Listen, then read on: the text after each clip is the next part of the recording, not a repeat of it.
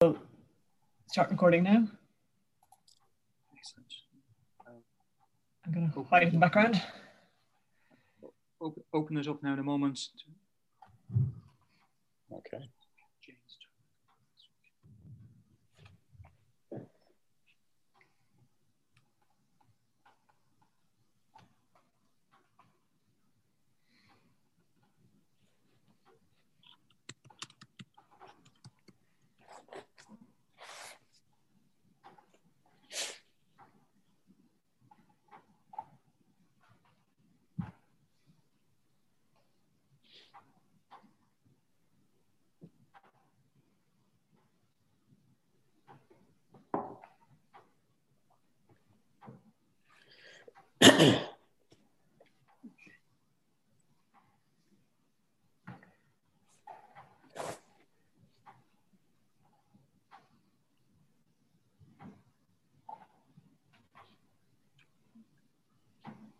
Okay, I'm going to press the start button and we'll. All right, let's do it. So look, Thank you. Just let people stream in.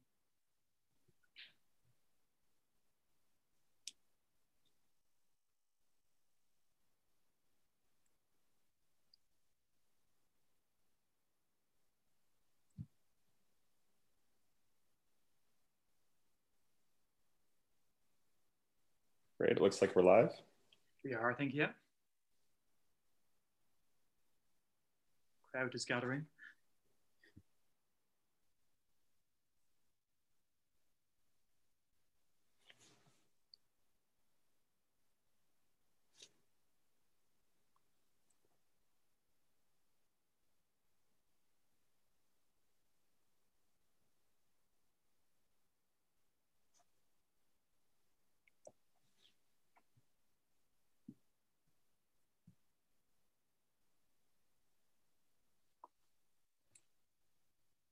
Now, you're all very welcome to this week's Centre for Early Modern History seminar here at Trinity College Dublin.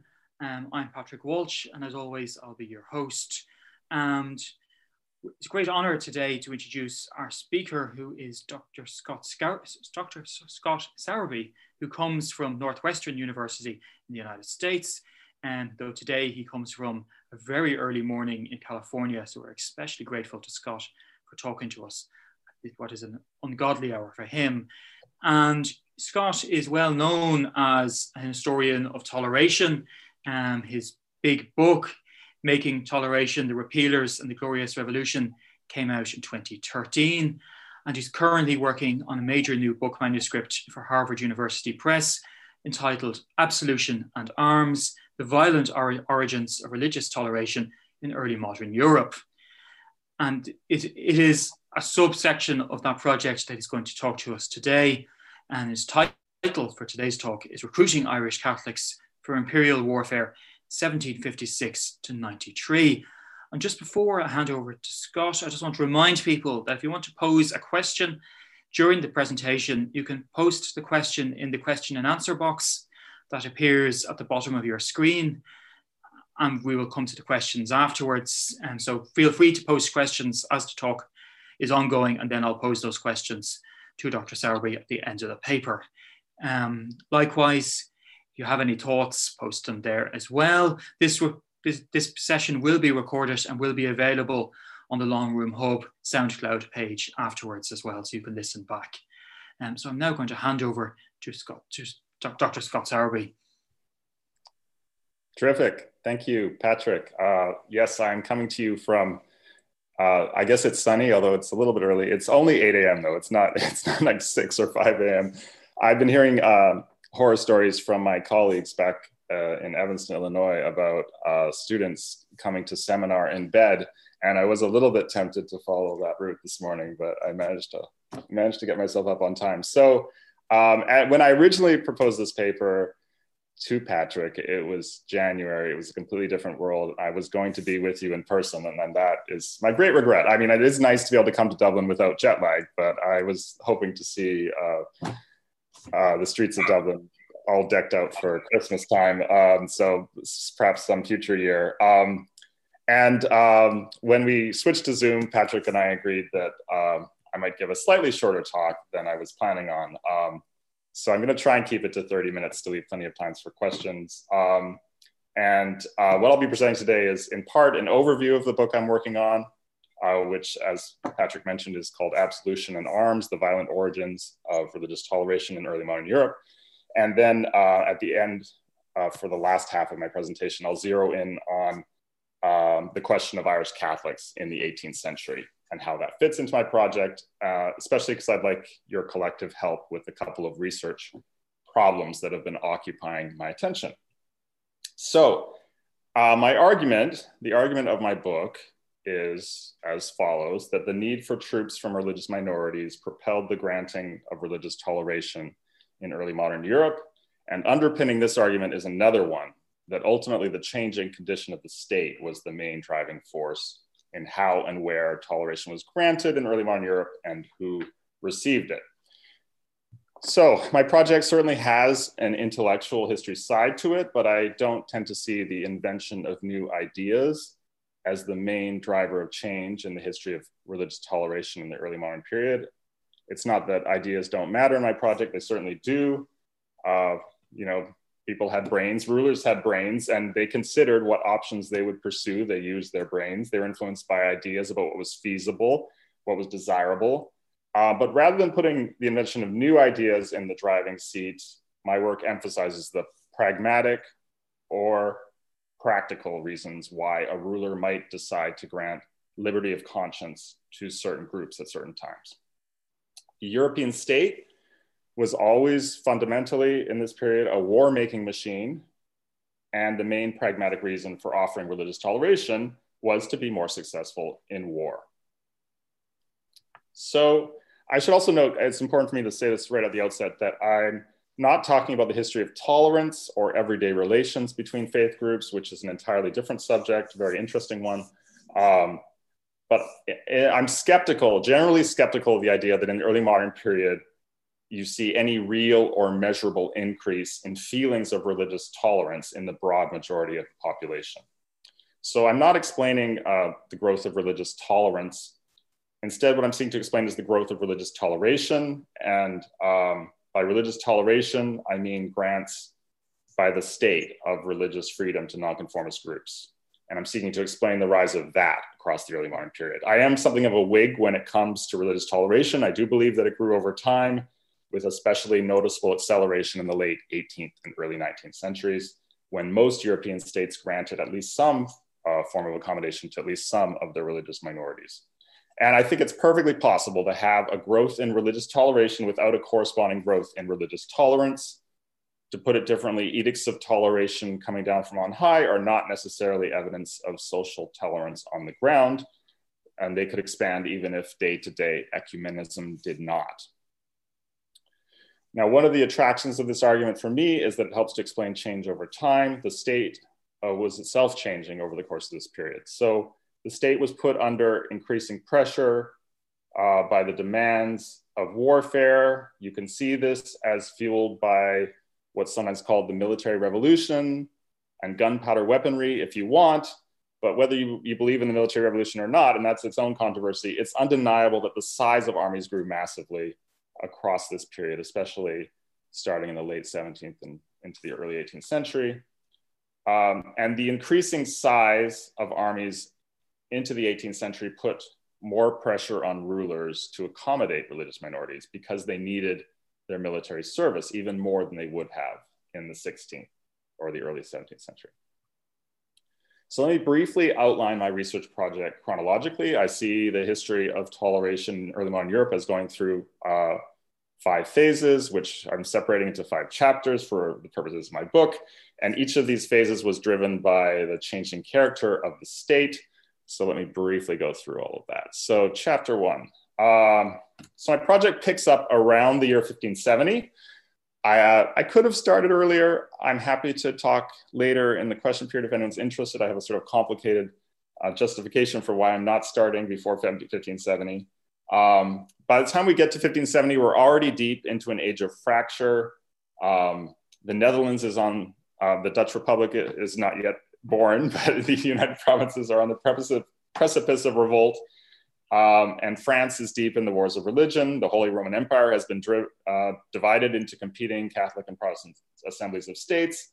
And all these fractures, of course, were driven ultimately by the Reformation, which had a profoundly destabilizing effect, especially in uh, Northern and Western Europe, of course. Now, uh, these fractures within the state led some rulers to embrace the advice of the so called politique. That's obviously a word in French from French history. So these were thinkers who argued that toleration should be granted to certain religious minorities for pragmatic reasons to keep the state together or to help the state defend against external enemies. The ideas of the politiques actually weren't new, I don't think, um, but they became increasingly popular with rulers in certain states. You can sort of see this kind of pragmatism underlying the Union of Utrecht in 1579, which granted a limited freedom of conscience to Dutch Catholics, or the Edict of Nantes in 1598, which granted liberties to French Protestants or Huguenots. And it's important to note that these changes affected some states much more severely than others. And there were other states like Spain that remained strong and uh, relatively united throughout this period and didn't face the same challenges as some other countries. So that's the first period. Then um, in this in my second chapter in the second phase uh, the state rallies. Um, you could attribute this to states uh, becoming stronger after the initial shock of the reformation with rulers figuring out how to manage or contain religious dissent.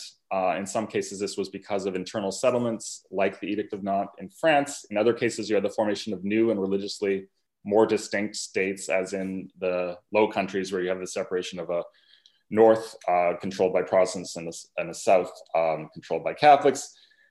But uh, the 17th century was not generally a great period for religious nonconformists. Uh, religious toleration had not been a popular thing in the 16th century, and it certainly wasn't popular in the 17th either. It was something that some states had felt compelled to grant to stave off civil war or um, external invasion, but persecution was much more popular, or what I would call prestigious as well, with uh, rulers and with religious majorities. So most rulers in this period were intent on currying favor with religious majorities rather than with nonconformist groups. Um, and persecution was also prestigious on an interna- international level um, because toleration was associated with weak, weaker states that had nearly fallen apart, like Poland or the early Dutch Republic, while stronger states like Spain had resisted toleration. So if you wanted to project strength as a ruler, you did it by persecuting religious minorities, not by tolerating them. And the exceptions proved the rule. King Charles I negotiated with the Catholic Confederacy in the 1640s, offering them toleration in exchange for them shipping an army of 10,000 men to England. Uh, the negotiations, as is well known, took a very long time. The army never arrived. And then Charles pays a huge price for this politically uh, as English Protestants punish him for being in bed, not just literally with Henrietta Maria, but metaphorically with Catholics. So uh, Cromwell, interestingly, did not pay a similar price when he employed Irish Catholics in his armies during his campaign in Ireland in 1649 and 50, as Mikhail Osiekra has shown. But that just goes to show how much this drive to persecute was operating on the level of rhetoric and prestige. Um, Cromwell certainly deployed anti-Catholic rhetoric in a way in a way that satisfied his English supporters. Meanwhile, the liberties granted in France uh, to French Protestants were being gradually eroded throughout this period until Louis XIV, seeking to bolster his own credentials as Europe's greatest Catholic monarch, revoked the Edict of Nantes in 1685. All right, so the third period, um, you could say that the revocation of the Edict of Nantes sowed the seeds for its own destruction as 150,000 Huguenots fled France and took their skilled labor and military prowess to a number of states, including the Dutch Republic, uh, England, and of course Ireland, as well as Prussia. Um, and the next four decades saw an increasing interest in how minority populations could be deployed strategically by rulers, either as laborers or for the men, young men among them, as soldiers. Rulers had at their disposal new uh, methods of calculating population coming out of the discipline of political economy, which could perhaps um, lead to new methods for evaluating the strategic options they faced. But in order to attract the labor of religious nonconformists, you generally had to offer them some degree of religious toleration. So, for instance, just to take a military example, um, Scottish Catholics in, went off to fight, some Scottish Catholics went to fight in the Russian army um, under um, Sophia um, in the early 1680s, but in, in, exchange, they asked for the right to build the first Catholic church in Moscow, which was granted to them in 1685, which is the very same year as the revocation. Chapter four. Um, so by the time you get to the mid 18th centuries, armies and navies are growing increasingly larger. These changes are facilitated, of course, by um, the increasing uh, capacity of many states to tax um, and to use those taxes to float larger national debts. So here we see the rise of what's often called the fiscal military state or the military fiscal state. For some reason, we seem to be unable to decide which adjective should go first. Um, and this is a shift that begins in the late uh, 17th century and then accelerates into the 18th century. Um, but the growth of the military fiscal state, I guess I'll go with that for this paper, uh, wasn't just about finance, it was also about recruitment. The state needed to find enough willing recruits to staff these increasingly large ar armies and navies, and it needed to do it without hurting the industrial and commercial base that provided all those necessary taxes. So states in this period were quite eager to find new recruits, even among religious dissenters, and those dissenters often had their own demands. Nowhere was this more obvious than in Ireland. As I'll be exploring later in this paper, Britain started recruiting Irish Catholics into its armies in large numbers at the start of the Seven Years' War in 1756, and finally bent to the demands of Irish Catholics for greatest, greater religious freedom beginning in the 1770s. Uh, chapter five. So um, the French Revolution is obviously important in the history of toleration, and we do see a shift in this period um, from talking about a toleration mainly as a grant given by a ruler to certain favored groups to talking about it as a universal right granted to all citizens, whatever their religious beliefs. And at the same time, armies grow massively yet again with the age of uh, universal um, uh, armies, the sort of the rise of the citizen soldier. Um, but underlying this rhetoric is still, I would argue, an approach to religious toleration that remains fundamentally pragmatic, with more powerful minority groups granted more latitude than smaller and weaker ones. All right, so stepping back, this is a structural account of the history of toleration in that I see the changing fortunes of the state as the main driving force in dictating how and where toleration was granted and who received it. Um, and as I mentioned at the outset, I don't see the invention of new ideas as the main driver of change in the history of toleration. Instead, I see the state or rulers picking up long-standing ideas and ideologies and putting them to new use in under new conditions. So far in this presentation, I haven't used the phrase the Enlightenment once. Um, and in my view, a lot of the ideas about religious toleration put forward by Enlightenment thinkers in the 18th century were not that new and those that were new uh, weren't put into practice as much as you might think. Now, I know that's a big claim. Um, I'm not going to be doing a lot of enlightenment bashing in this talk, or indeed in my book either. I don't want 100 intellectual historians coming after me. I, I feel comfortable saying this among friends, although I heard this is also being uploaded later for more people to watch. But uh, you can certainly ask me questions about this later. Um, why am I doing this? Well, I think we're at something of an impasse in the history or historiography of toleration. And I hope that um, at least some intellectual historians will welcome my project as a way out of this impasse. So let me just briefly explain how I see the historiography of toleration at the moment. So there's long been uh, a Whig historiography of toleration that sees it as an outgrowth, outgrowth of the Enlightenment. Basically, people learn to be tolerant because thinkers like Locke and Bayle, and then their popularizers taught them to be so. Or if you're Jonathan Israel, it was because Spinoza taught them to be so. And what's happened over the past decade or two is that this intellectual historiography of toleration has been critiqued by social and cultural historians who have pointed out how little evidence there is that people actually became more tolerant across the early modern period and as I mentioned, I too am skeptical of claims that you can see any real or measurable increase in feelings of religious tolerance in the broad majority of the population. There certainly are plenty of episodes of religious intolerance in the 18th century, like the anti Catholic Gordon riots in London in 1780, and also countless examples in the 19th, 20th, and even 21st centuries.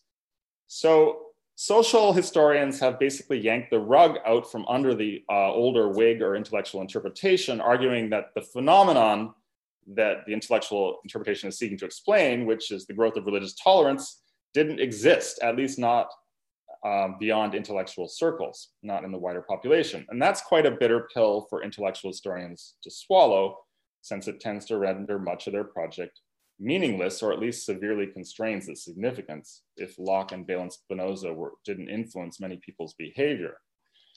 I should also say, too, the new social history of toleration is, is quite divorced from popular understandings of the early modern period, which still, I think, tend to see it as a time when bloody religious war taught Europeans to compromise and to think differently and to try to do better. Now, I'm hoping that my project can serve as a bridge between the intellectual and social interpretations. Uh, I think that, as I mentioned, even if we can't really talk about a rise in religious tolerance in this period, we can still talk about a rise of religious toleration, meaning grants of liberty by governments. I do think that's fairly obvious that by the end of the early modern period, more states have granted some form of toleration to at least some of the religious minorities than at the beginning of it. Um, so, in other words, I too am a Whig, uh, just a little bit less of one than some intellectual historians from earlier generations. Uh, and I also hope that in being aware, very aware of the counter currents of intolerance that eroded these grants of toleration and even negated them in some circumstances, I'll be able to draw into my interpretation much of the evidence that has animated the social critique of the Whig tradition when it comes to toleration. Now, I'd like to say something that I think should already be clear, which is that Ireland is at the absolute heart of this project, and the idea of trading military recruitment for religious liberties is one that would be absolutely familiar to Irish historians. It's the dominant explanation for why um, first uh, the British government at Westminster and then Dublin Castle um, began to push for uh, granting limited religious freedoms to Irish Catholics in the 1770s. It was because they so desperately needed Catholic recruits in the War of American Independence, which uh, the British were in danger of losing in absolutely humiliating fashion. Um, so that relationship between religious toleration and military recruitment has been expounded quite brilliantly by Jacqueline Hill, Tom Bartlett, and your own Patrick Walsh. I'm relying heavily on their work in making my own case. In, indeed, what you could say is that um, in this project, I'm not trying to revise Irish history, but rather to show that uh, the things that were happening in Ireland were also happening in many different states across Europe, from France to the Dutch Republic to Austria to Russia. Uh, so, right across Europe, military needs were in the driving seat when it came to the strategies and decisions of early modern rulers. Um, so, I'm also very conscious that I'm not, a, at least so up to this point in my career, I have not been a historian of 18th century Ireland, um, and I'm presenting to a number of experts in the field. So, as I mentioned, I'm going to transition now um, to taking this opportunity to get some, some help uh, with a couple of uh, especially tricky bits of evidence. So I'd like to start uh, actually with the year 1714. So um, this year saw a remarkable change in the legal landscape regarding Irish Catholics who wanted to serve abroad in foreign armies. For over a century before 1714, Dublin Castle had permitted and often encouraged young Irish Catholic men to leave the country and serve abroad in foreign armies, usually for Catholic powers such as France and Spain. But beginning in 1714, these departures were forbidden by law, and Irish authorities sought to prevent um, young Irish Catholic men from leaving for foreign service. And for the purpose of this discussion, I'm going to call these two policies the venting policy and the retention policy. So, in the venting policy, Irish Catholics were free to leave for foreign service. They were often encouraged to do so. There were these great periods of venting. I won't go through them all in the 17th century. Uh, you're, I'm sure, very familiar with these. Um, but there were steady outflows of migrants in other years as well, uh, as uh, young Catholic men departed for service in the, under the banners of Spain early in the 17th century and France later in the 17th century and into the 18th century. And part of the reason for this outflow, of course, is that British regiments stationed in Ireland, uh, with some exceptions at some t- points, like on, under, in the reign of James II, did not employ large numbers of Catholic troops. So if you were a young Catholic man and you wanted to fight, either you had to join a rebellion, as in the 1640s, or you had to seek employment on the continent, generally speaking. Uh, the word vent was indeed used, and the rationale for this policy was that these young men were disruptive, they would cause trouble if they were allowed to remain home, and they were less of a security risk abroad than they would be in Ireland. Uh, occasionally, the venters would even suggest that if these men were sent abroad, many of them would die in battle, conveniently enough, and few would return. Uh, and uh, indeed, actually, in 1697, under the provisions of a law passed by the Dublin Parliament, Irish Catholics who had departed without license for military service in France were forbidden from returning without explicit government permission. Now, this policy was abandoned uh, in 1714. Um, just very briefly, let me sketch why and what was happening. So, um, it was abandoned in February 1714 uh, when the Irish Privy Council proclaimed that anyone entering a foreign army without leave uh, would be prosecuted for high crimes and misdemeanors. Uh, there was a widespread fear at the time that large scale recruiting was taking place in Ireland for the so called pretender, otherwise known as James Stuart, uh, the son of James II, uh, who at that point was no longer in France. He had been uh, exiled from France uh, after the Treaty of Utrecht by his former patron, Louis XIV and was now at the uh, Bar-le-Duc in the independent Duchy of Lorraine. Um, but his prospects uh, improved markedly in December of 1713 when Queen Anne became seriously ill and became very clear that she did not have long to live. Indeed, she died about six or seven months later. Uh, so in those early months between of 1714, between the Queen's illness and her death, uh, there was a great deal of anxiety about a possible Jacobite invasion. Um, the Hanoverian succession was in view, but it was not yet completely secure. Um, and uh, meanwhile, Irish Whigs were claiming that Irish Tories were aiming to bring in popery by covertly supporting the pretender. Um, and, and, Whigs were insinuating uh, that the Tory administration was allowing large numbers of Irish Catholics to depart for Lorraine, where they'd be assembled into an army and sent back to invade Ireland. Now, in fact, it seems unlikely that there were any um, Jacobite recruiters from the Pretender operating in Ireland at this time. Instead, it seems what, that what was happening was that recruiters for the French army were deceiving young Catholic men by telling them that they would be sent to join the Pretender's army when in fact they would be sent into the French service. So fears of the Pretender uh, were the proximate political cause for the ending of the venting policy, uh, which happens on the 2nd of February, 1714, with the proclamation of the Irish Privy Council. Uh, that policy is then enacted into law by the Westminster Parliament in the summer, um, barring any Irish or British subject from listing themselves in service of any foreign prince without the Queen's license for doing so. So um, the Dublin Parliament in 1715 then tried to follow up with its own Irish Act to the same effect, but that was deemed superfluous by the uh, English Privy Council, who vetoed it. So the rationale, rationale of this new policy was uh, that young Catholic men were even more of a threat abroad than they were at home, because if they went abroad, they could gain weapons and military training and then return to Ireland as the core of an invasion force. Uh, here's how Archbishop Boulter put it in 1730. All recruits raised here for France or Spain are generally considered as persons that may sometime or other pay a visit to this country as enemies. So what we see in 1714 is a shift in policy initiated by a Tory administration at the behest of Whig agitators, later endorsed by Whig parliament in 1715. So it's a bipartisan agreement. And it's a broader shift in policy than strictly necessary. Uh, if the Irish Privy Council had been concerned only about the pretender, they could have banned recruiting for the pretender only, but instead they're banning recruiting for all foreign armies, including the French army, without leave. And this policy shift uh, remains unshaken thereafter. Um, there still is rhetoric after 1714 about venting. Um, the idea of venting out troublesome Catholics does keep popping up. It, it's never far from Protestant minds, the idea that we'd be better off if the more disgruntled Catholics just left. Um, but uh, Dublin Castle does not pursue venting as a policy after 1714. There are new laws forbidding military recruitment without license passed in Dublin in the 1720s, 30s, 40s, and 50s, and also in Westminster.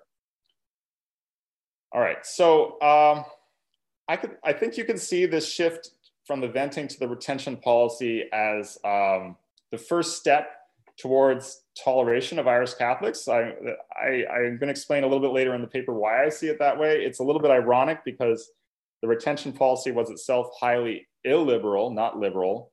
It led to the punishment and execution of a considerable number of recruiters and, and, and illegally enlisted men. There were executions carried out in Dublin in 1714, 22, 26, 32, 52, and 56.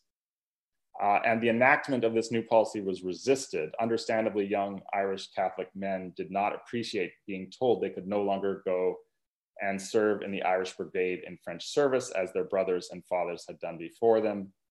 Um, uh, there was an incident, uh, I think I'll skip some of this, um, an incident uh, where several hundred um, recruits were being assembled at Howth Head, just north of Dublin, to be picked up um, by recruiters for the French service. Uh, the when they were, um, some of them were caught by um, Irish troops um, and brought back to prison in Dublin. There were popular, um, there were some riots in the street of Dublin, especially in Catholic quarters. Uh, three of those men were later executed. So even though this new policy was um, highly illiberal in its implementation, it helped to lay the groundwork for later grants of liberty of conscience for Catholics. Um, and I, I hope you can see why this would be the case. So in order to later engage in meaningful negotiations with uh, in which Catholic military service would be traded for toleration, that military service itself had to be seen as a thing of value, something that you the British wanted to retain for themselves and not to allow rival nations to take advantage of. Um, so, uh, if you did want to attract and recruit Catholics into your armies, you might want to start thinking about ways to uh, secure their allegiance, and one of which would be to accommodate their religious practices.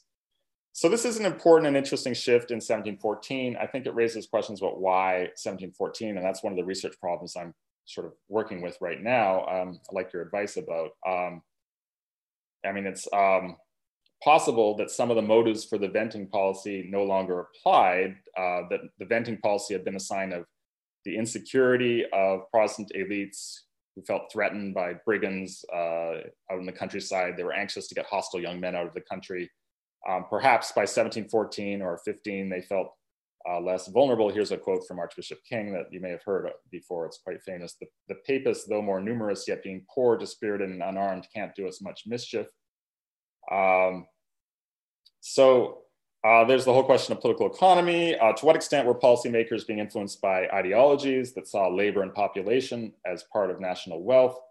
Um, and um, in times of labor shortages or higher, higher wages, rising wages, even a small number of departures, and we're mostly, when we're talking about the French recruiting, we're mostly talking only about a few hundred a year, um, apart from those great waves like 1691. Um, even a small number of departures could be seen as a threat to the Irish economy. Um, Archbishop Boulter um, noted that uh, large employers were complaining that lusty young fellows are quitting them on this pretense of departing for military service abroad.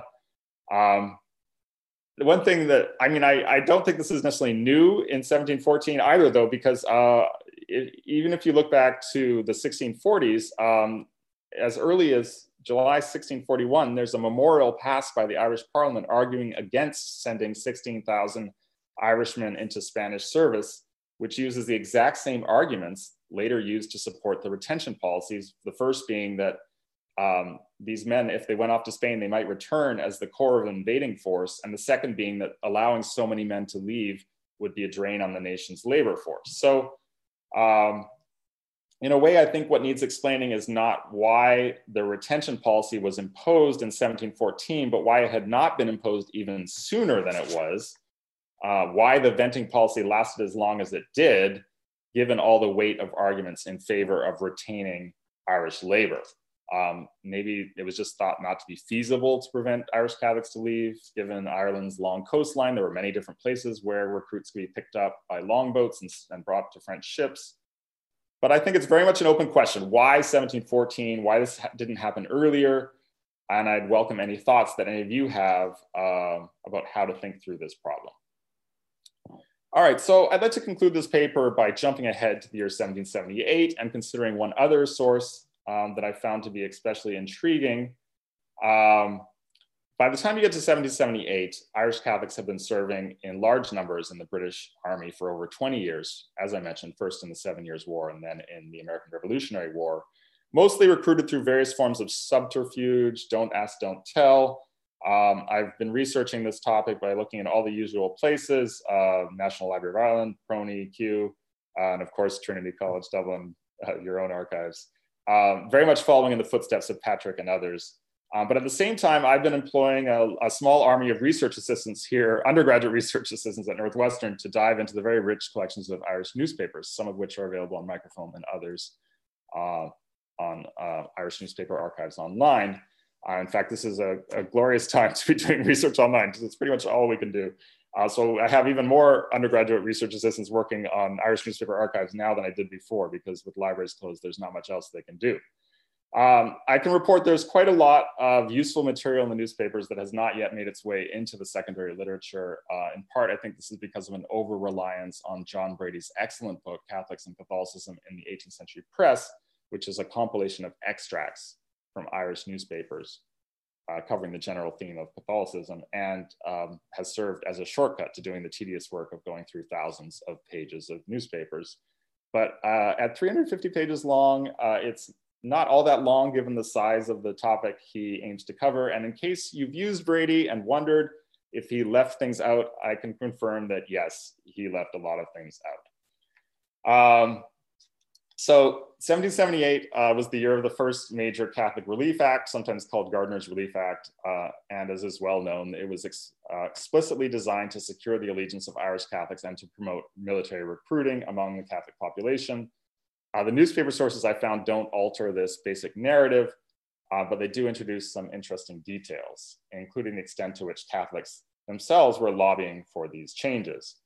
Um, so I'm just going to summarize. I was going to quote at length from an article, um, uh, but it's an article by an anonymous Catholic. I'll just summarize it. Um, it's a very recent discovery. Um, it's in the Hibernian Journal for January 1778. Um, and um, it gives a taste of the arguments to be found in the newspapers. Basically, this is an unnamed Catholic proposing that uh, his Catholic fellows should go on strike until their religious demands were met that um, they've been treated badly by uh, Protestant administrators, that they've been taking their petitions for relief to Dublin Castle, and a petition was sent to Westminster in 1777, but it hadn't been it been met. Both uh, all their petitions have been met uh, with very little encouragement and that as a result in order to increase the pressure on um, on british and uh, governors in dublin castle uh, they should withdraw their military services Okay, so um, I'll just leave it there because I'd like to leave plenty of time for uh, questions and comments. Uh, please don't hesitate to suggest other things that I should read. I'm still very much in learning mode when it comes to 18th century Ireland. So thank you very much, everyone. Thank you. Um, that, that was really informative and it sounds like an absolutely wonderful big big project and I think just getting to get the overview first is usually helpful and then to zone in on some of these Irish questions there are, are, already some questions coming in, and I see we have a very large audience with some some experts in this area sitting around. So hopefully they will ask some pertinent questions. Um, first questions that I have coming in, um, one from Thomas O'Connor asking about the role of conversion, unique and serial, in facilitating the recruitment of soldiers from non-approved religious groups. And I wonder if you have any thoughts on that, um, and sort of the role of conversion in all of this, mm. Either in Ireland or wider, depending on. Right. Um, yes. So obviously, that's a different way to gain or retain the services of certain groups is instead of tolerating them to encourage them to convert um, and in a sense, that's actually part of the reason why I start as late as I do in 1570. I might go to that uh, because uh, in the period before 1570, there is such flux um, in um, the size of religious groups in given states. You know, it's not clear uh, before 1570 uh, whether France might actually turn into a Protestant country. Um, the Huguenot numbers are rising dramatically. Um, uh, the fate of the religious fate of France is very much up in the air.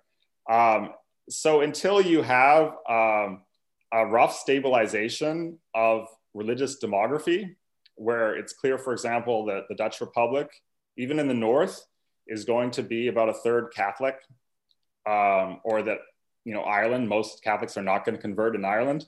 Uh, until you have that, um, I don't think rulers have much of an incentive to deal. Um, uh, they're instead of, of, I mean, they're dealing in a sense that they're trying to figure out who's going to become dominant. Um, but um, declining groups might not get much of a say. Um, it's only once uh, things stabilize a little bit that I think my project makes more sense, that my model makes more sense, uh, where rulers are much more clear on who the majority is and who the minorities are. And then they, rulers in different places and different times make decisions about whether they want to double down on um, buttressing the majority and gaining their support and allegiance uh, and favoring them, or whether they want to uh, tap into the um, resources that they can get by, um, you know, bringing um, religious minorities effectively into their governing coalition, if you want to put it that way. Um, now, uh, the rulers who do end up choosing um, basically to double down on the majority have the option of trying to grow that majority.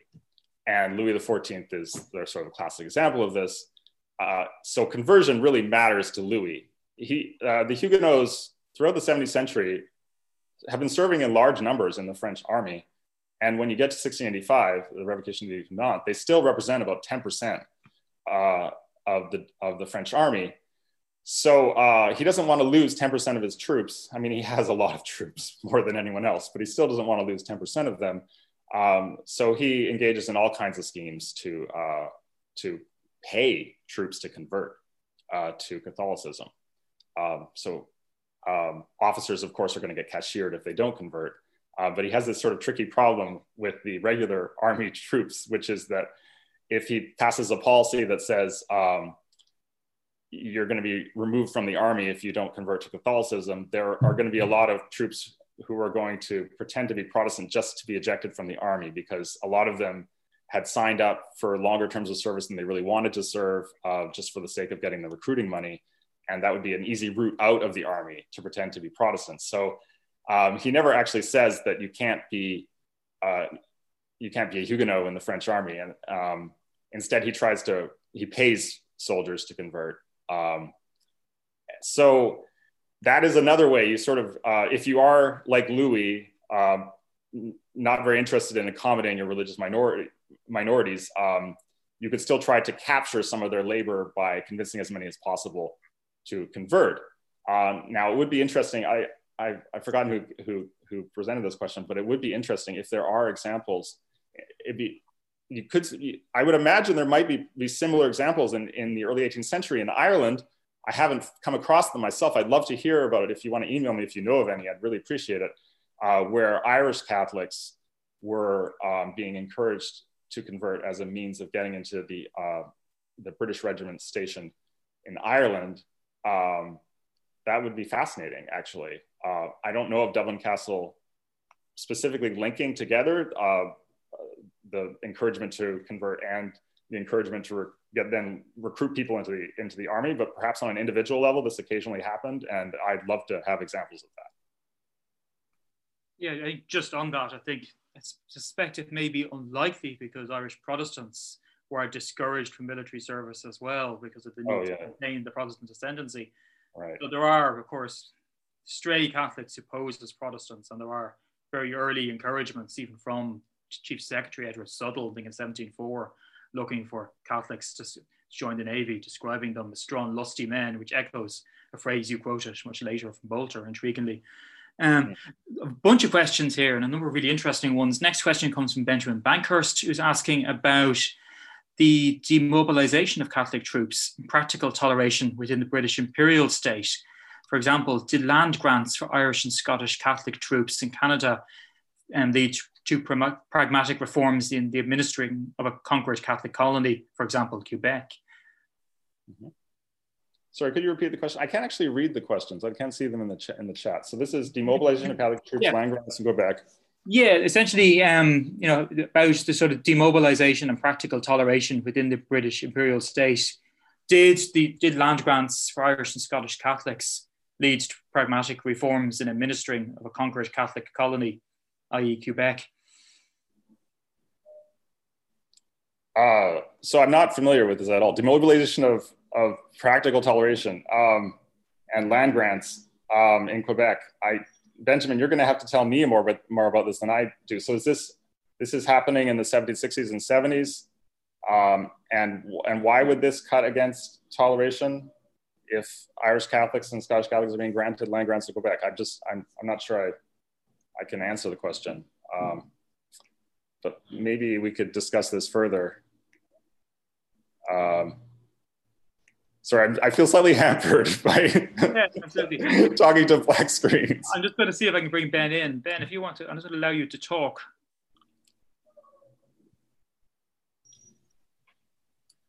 All right. Hi, Patrick. Thank you. Hello.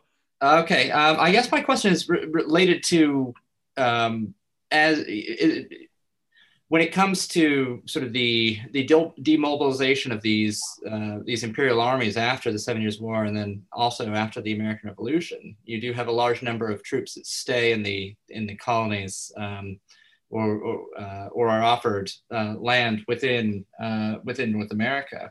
And I, you know, I don't know the answer to this, but my impression is that the large, the increasing numbers of uh, of Catholic soldiers decommissioned, demobilized in Quebec uh, does lead to um, does lead to calls for greater toleration. Obviously, there's the practical concerns of administering a French colony, but the fact that uh, a large proportion of the Anglo uh, or English-speaking population uh, also happens to be Catholic uh, might contribute to those those concerns for practical toleration. Um, right? That this is uh, so that, that, that's just. Uh, I was wondering if you have any uh, any further information about that because I, I note that many of the um, sort of English speaking congregations within Quebec are founded roughly uh, in the, you know, the mid 1760s. So one would assume it's it's down to demobilization. Wow. I'm delighted to hear this. This was one of the next things on my to-do list. I have a very long to-do list at the moment because I'm covering a lot of countries, but uh, I, I'm I'd love to know more about what happened to these uh, Irish Catholic troops after they were sent to America. Um, so they, they, they first start get, uh, getting into the Irish Army, uh, the Irish regiments in large numbers in 1756. And then a lot of them are sent over in 1757 and 1758.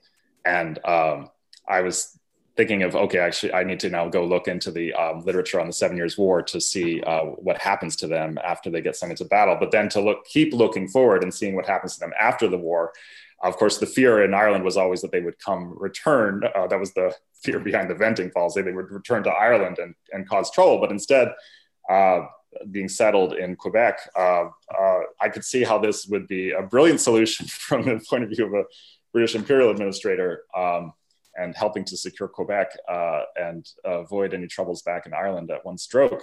So again, we have um, this story that I think you can trace back to the 1680s as well of uh, taking um, nonconformist populations and then in, sort of deploying them imperially. Um, you see this with Huguenots as well on the French side, that they're uh, they're sent to certain places at certain times where the empire needs building up. Um, so um, I would love to talk a little bit more with you about this, Benjamin, and I'll certainly be sending you an email to uh, to learn more about the sources that you found because they sound very exciting. Great, thank you. Super. I'm now going to bring in Martyn Powell, who has a question about the penal law. So, Martyn, if you want to pose your question there about 1714. Thanks, Patrick. It's, it's not um, not 1714 particularly, but uh, but I suppose the the paradox it, that in some ways are one of the, the paradoxes that, that you began your paper with, which is um, in, in this case the fact that uh, the penal laws go a long way towards demilitarizing uh, Catholics in, in this period, either through stopping them from holding arms or banning the kinds of horses that they can they can own seem to make them a more palatable uh, choice for the, for the, for the government in terms of military partners. And I just wondered about the the, the, the passage of the penal laws during this early period and and your your your thoughts of, uh, about the the process of um, um, of, uh, of, of bringing Catholics into the um, into the, the military picture. Right. So makes them a more palatable choice for, as military partners, even in the 1690s. Um, is that, or, or are you thinking later? You know, throughout this period, well, it's a gradual process, really. The, the, the, the, oddity is that is that you're demilitarizing them. You're, you're, you're stripping them of their of their, of their weapons, their, their horses. But uh, as this as this process is continuing, um, they're at the same time being seen as the um, as the solution, if you like, for military um, military endeavor by the by the British state. Hmm. Because the explanation is partly um, the the the, uh, the the group that's actually demilitarizing them is different to the group wanting them to serve in the empire. So so sure. so yeah, I see. Castle versus British government split. I would perhaps suggest is is um, is, is is at the heart of that. Um, yeah. Each seeing the Catholic the Catholic population in a rather different way. Um, right. I, I, think I think that that that difference is, is crucial to the nature of the way in which the penal laws are uh, are passed. But there's probably a knock on effect for your your um your hmm. your, uh, your project as well. Very interesting. Yeah, I completely agree. Um, different ways. Um, yeah. So a lot of the um, after the Limerick, a lot of the Irish Catholics that don't end up in France um, get captured in various ways by the British. And there's a moment where William um, is thinking, "Oh, I'll send them to the Spanish Netherlands. Uh, they can fight in the wars there on our on our side." But then there's a fear that they're going to desert uh, and go over to the French regiments, um, the Irish regiments in French service. So instead, he sends them to Austria to go and fight the Turks. There's several thousand Irish Catholics that get sent to Austria. That's another thing on my to list. I want to know what happens to those Catholics after they end up in, in Austria. Um, you know, some of them embed themselves in the Austrian army and become, uh, you know, there is a, quite a lot of uh, Irish presence in the Austrian army throughout the 18th century.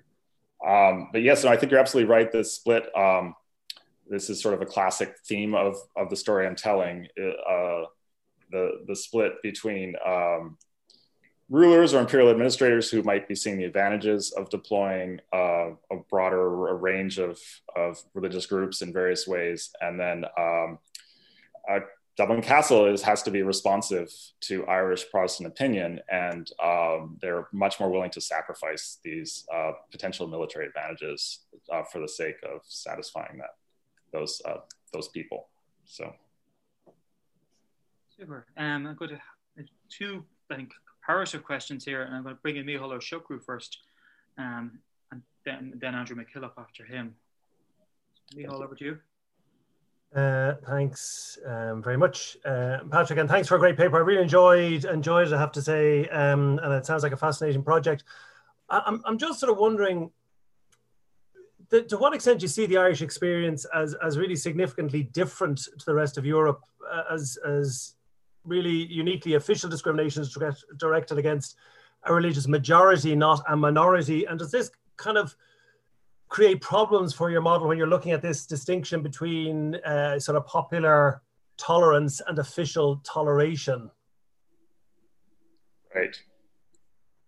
Ah, yes. I mean, it's not totally unique. Uh, there are parts of the Dutch Republic where Catholics are in the majority. The Generality lands in the south. Um, and when Prussia takes Silesia from Austria, uh, at least the southern part of Silesia is majority Catholic. Um, and uh, the Dutch and Prussian uh, administrators are quite happy to tap into those resources, and Dutch Catholics are allowed to serve in the Dutch army. Prussian Catholics are allowed to serve in the Prussian army. Indeed, there are, are Prussian Catholic army chaplains in the Prussian army from the 1720s on. Um, but this, I, yes, obviously there, it's not that Ireland is all, the same as these other places. Clearly, it's being ruled in a very different way. Um, and uh, Dutch Catholics in the Generality lands are not losing their lands, and Silesian Catholics are not losing their lands. Um, so that uh, when you're taking away land as well, it requires a, a much more extensive uh, clampdown. Um, I mean, my sort of gut base level instinctual uh, comparative point to make here, which isn't all that sophisticated, is that Ireland is an island and it's easier to defend. Um, and it gives you uh, gives it, uh, the British the latitude to do things that uh, the Dutch would never dream of doing in the generality lands. If you're going to alienate uh, a population, you're not going to want to alienate the Catholics who live right next to the Spanish Netherlands, which is where you're being attacked from. Uh, they'll ver- they will very quickly switch sides when they get an opportunity, as in uh, sort of 1672, uh, for example, when France invades uh, the Dutch Republic. Uh, so I do think the Irish experience is significantly different. Um, it's not uh, purely identical, but I'll leave it at that so I can we can get more questions. And let's bring in Andrew McKillop. Um, thanks, Scott. I too enjoyed that uh, immensely. Thank you and learned a lot. Um, the model you presented was very state centric. It suggested that states are the prime actors behind this. I, I wonder what role you think sovereignty wielding corporations play in this. I'm thinking here particularly of the fact that VOC recruits large amounts of German Catholics. The Compagnie des Indes um, is recruiting French um, Swiss, from the Swiss cantons. Um, the EIC does exactly the same with Irish Catholics from the 1740s. In other words, is it your states that are learning to do this and implementing this, or are they learning from the corporations? Yeah. Well, I mean, I would imagine you would think that the companies would even be less beholden to public opinion. I think you do see that. You see uh, the East India Company recruiting widely uh, among Irish Catholics, sometimes surreptitiously, sometimes without any license at all, uh, and getting into trouble with Dublin Castle for doing so, uh, well before the Seven Years' War. Um, um, and the VOC, I, I probably tell a similar story. Um, and that's not entirely surprising. I mean, sort of lurking behind um, all this is possibly some kind of quasi-Marxist take. I don't necessarily want to say this, but I am now. So uh, this is just something I was just thinking about last week. Uh, so I'm just putting this out there, but uh, that uh, you're moving from a society of orders and hierarchies to one that's uh, based more on uh, markets where people are um, being evaluated based on um, you know, as, as individual units uh, who can be brought in for all kinds of reasons by companies uh, recruited for and are being paid as individuals and they have to be, uh, you can't just command your liege, um, your, your feudal tenants to go and fight for you. You have to um, negotiate and bargain and you go onto the international mercenary market and you sign contracts uh, and um, those contracts include, they're called capitulations, they often include religious clauses that specify what kind of freedoms a, a religious minority, uh, you know, a troop, troops, what, you know, whether they can have a chaplain of their own faith and this sort of thing. Um, and um, yeah, so I, I, it wouldn't be surprising if companies were also contributing to this. Uh, not every European state has a company like the VOC and the EIC, um, so I'm not sure that it's generalizable in exactly the same way. Uh, I think states, I, one of the attractions of this model for me is that states are all under these increasing pressures of larger armies in the 18th century. It's not that there are certain states that are being affected them and, and not others. So it could be an explanation for the very widespread uh, push towards religious toleration that we see. But I, I could definitely see how in um, in those states that do rely heavily on these companies, uh, especially the Dutch Republic and England, uh, Britain, that this would be a contributing factor. Just on that, I suppose that they are drawing from multinational labour forces, and likewise, I suppose the way the British state increasingly draws on subsidy troops from some of the German lands, and that requires sort of complications around religion. Does that influence British policy towards Ireland Stephen Conway has made suggestions about some of the ways in which they did they deal with other Catholic territories in around the 1750s, 60s, from Majorca through to Granada, but also about some of the ways these subsidy troops play a role in changing British imperial policy. Have you have you thought about those at all, and the sort of the Hessians and so forth? Yeah, and it definitely comes up in the discussions in the 1770s uh, and 80s about granting toleration to Irish Catholics uh, in sort of a way that you might not expect. Um, so the argument is often made, oh, we, uh, we need these troops. Why do we need these troops? We could just be getting troops from Germany. Why do we need to give toleration to Irish Catholics? Um, and uh, the argument is partly often made that Irish Catholics are cheaper than the German mercenaries. Uh, they are, it costs less um, to levy them. Um, typically in the 1770s, uh, the recruiting money is less. Um, so there's kind of this financial um, financial thing going on. So yeah, um, I mean, I think lurking behind this, there's I see more stickiness, I guess, in the mercenary market. Um, you know, the classic fiscal military state take on mercenaries is that they're all fungible. You know, money is what matters, right? Um, if you have enough money, you can always buy enough men. So it's really about fiscal capacity. That's what drives success and failure in war in the 18th century. And so um, I'm not entirely convinced by this. Um, I'm not sure that actually you can always get all the troops you need. And the reason I'm not convinced by this is that I'm reading all these reports from British administrators who are British administrators in the 1770s are freaking out that they can't get enough troops. So there, there, there is. I think there's more stickiness than the fiscal military narrative that literature has led for us to believe us to believe. And there are moments of shortage of uh, where no matter how much money you have, you can't necessarily get the trained men you need right away. And Irish Catholics become really important in the story in those moments. Absolutely. I think I now know why you were saying military fiscal state rather than fiscal military. and there is a, I think there is an important point of emphasis there. Yeah. So I have another final question so far, in a way, from Liam Chambers. Um, so, Liam, over to you if you want to pose your question. Thank, thank you, Patrick. Can you hear me okay? Yep. Yeah, um, and thanks a million, Scott. It's, it's always good to be um, encouraged to think of Irish history in, in bigger contexts where, where, where we don't always do it. So that was great just going back to 1714, and I, am fascinated by, by the idea that this is a, a key turning point. And I, am just wondering, um, you know, Irish Catholic recruitment into the French army takes off again in the 1720s into the 1730s. I mean, there's a real high point in the late 1720s. So France and, and, and Britain are obviously in alliance, and there's a lot of connivance in that recruitment in that period. So is, is the idea that 1714 is a kind of an, an abstract turning point uh, uh, rather than a practical one? Right.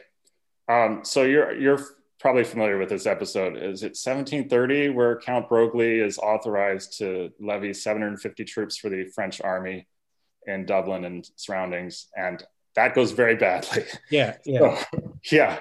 Um, you know they have to cancel the whole thing. So uh, George II authorizes this recruiting, because they're at peace at the time. And he's like, okay, fine, you can go and levy 750 Irish Catholics. Mm. I don't have a problem with that.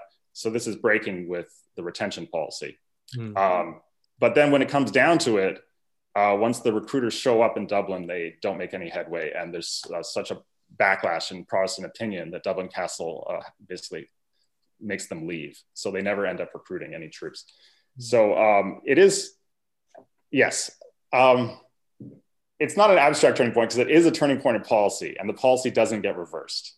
Um, but there are certainly still um, people who are thinking in the old way. Uh, the venting policy doesn't go away in that sense. Uh, there are people who, it, pops up in other ways too. I mean, you could say that shipping a lot of Irish Catholics off to the empire is itself a kind of venting. Uh, and that's certainly something that Dublin, Dublin Castle supports, especially when you're shipping an Irish Catholic at certain moments, especially when you're shipping an Irish Catholic instead of an Irish Protestant, where you're being forced to choose. You have to send a soldier to America. Who's it going to be, the Irish Catholic or the Irish Protestant? There's key moments like 1757 where they decide we're going to send the Irish Catholics off so we can retain the Irish Protestants. Um, so yeah, it's a definitely it's messy, it's complicated, but this this is actually a very clear shift in policy. You can locate it in 1714, and it doesn't get reversed. I think just on that sort of exchange, there's a there's a wonderful exchange in 1730 um, at the at the peak of sort of Ulster immigration to Pennsylvania, or just past the peak, that first wave, where the Secretary of State in London, Charles Delafaye, suggests, or Undersecretary suggests that perhaps we should swap Irish Catholics going to France for Irish Protestants going to Ulster. They're looking, they're literally thinking, it's literally in that sort of population thinking, they're thinking of ways, it's a classic statement of political economy. For every Presbyterian that goes to America, we let a Catholic go to France. Wow. Hardwick supports him, but nobody in Dublin supports him. So it's an intriguing, again, an intriguing example of that. Um, just one more question here from Andrew Dor- Andrew Dorman. Andrew, do you want to pose your question there before we finish up? Yeah, um, thank you very much for that, Scott. That was a brilliant, brilliant paper. Um, so you mentioned the 1670 or 1770s and 1780s. Um, during this period, you've got kind of an increased dissatisfaction with the army at home, particularly in urban areas, the rise of uh, houghing and that kind of thing. I'm just wondering, was there ever a thought that the you would put more Catholics in the army to almost improve their image among the majority, or was that considered at all? Wow. Uh, with the Catholic majority. Um, so is that what you're suggesting? yeah. Improve the image with the Catholic majority because that, that's almost that, more relatable, I suppose. Yes, that's really interesting. Oh man, it brings up all kinds of uh, analogies and parallels that you could think about with contemporary policing, doesn't it? Yeah, um, that's, that's what I've been diving into that a little bit in the thought. Yeah, I would love to have evidence for that. Um, and of course, the volunteers you have to start thinking about. Yeah, are they being whether, replaced by the volunteers too? Or whether, um, also whether Catholics should be allowed in the volunteers. And, you know, in the early phases, there's more controversy about that. Later, it's clear that volunteers are fine with most Protestant volunteers are fine with Catholics, but. Mm-hmm. Um, yeah, no, I um, that would be another tool in the toolkit of imperial administrators. Um, but if you have any evidence of that, I would love to see it. I don't have it myself, but that that would be a really fertile line of, of, of research. Yeah, send you an email then. Thank you. Okay, um, I think just very quickly, we just have a point coming in here from James Kelly, just suggesting and backing you up that the shift in policy in 1714, reflecting uneasiness and anticipation of the Hanover, Hanoverian succession and the fear of Jacobite intervention. So he sees mm. that as very much in that moment. Um, and Thomas O'Connor, again, just raising the question about sort of recruitment as a competition, especially in terms of economic prosperity, whether this was the case for Ireland in the second half of the 18th century. I don't know what you want to say anything about the sort of military labour market, in terms of the point you were making earlier about the fungibility of, of um, recruits. Right. Um, yeah, I really need to do a lot more work. Um, nailing down precisely how the market's changing over time, um, whether recruiting is more expensive at certain times than others. You know, the five pounds recruiting money in, in Britain is pretty standard across the 18th century. Um, in Ireland, it's usually less, but um, I'm starting to figure out whether that's rising and falling, whether it's it's usually around three pounds, but whether it's it drops at certain points, and then correlating it as well to uh, you know rises and falls in the regular labor market and in the economy, times of dearth, um, and uh, when labor is most needed uh, in non-military matters. Um, you would imagine, obviously, that uh, in an economic boom, it's going to be much. I mean, if you don't just imagine this, this is true. That in an economic boom, it's much harder to fill the ranks. Um, so, for example, what's happening in 1778 in the economy. Um, so I need to do more of this work, but I'm, I'm aware that this is an, yet another thing on my to-do list. Thank you. Excellent. Well, I think we've had a very stimulating question and answer session. I hope it's been useful. And I think what's striking is, I think the great advantage of this format, not only do we have a paper from California, but we've had questions from Bristol, Glasgow, Western Virginia, Limerick, and many places in between. And that's just the ones I can identify. Um, so again, I think that's really, really good. Um, and just to thank Scott again, fortunately we can't do that in the usual way, but that will have to wait till the next time you're in Dublin. And just also to alert everybody that our next talk, next Monday, will again be returning to the team, the team of Empire, and Professor Jane Ohlmeyer, Erasmus Smith Professor of History here at Trinity, will be talking about, will be giving us a preview of her um, Ford lectures and to be delivered in Oxford in the new year. And we should be talking about Ireland, Empire, and the early modern world. And she'll also be talking a little bit about some new initiatives that we have ongoing here at Trinity and investigating Trinity's imperial connections as well. So I hope to see many of you, and many, not most of you, at that. Should be a fascinating talk. Otherwise, I just want to thank everybody for their participation, for their comments, for their questions, and to thank Scott for an absolutely wonderful paper and good luck with the project. Really looking forward to hearing so much more about this in the future. Thank you. Thank you.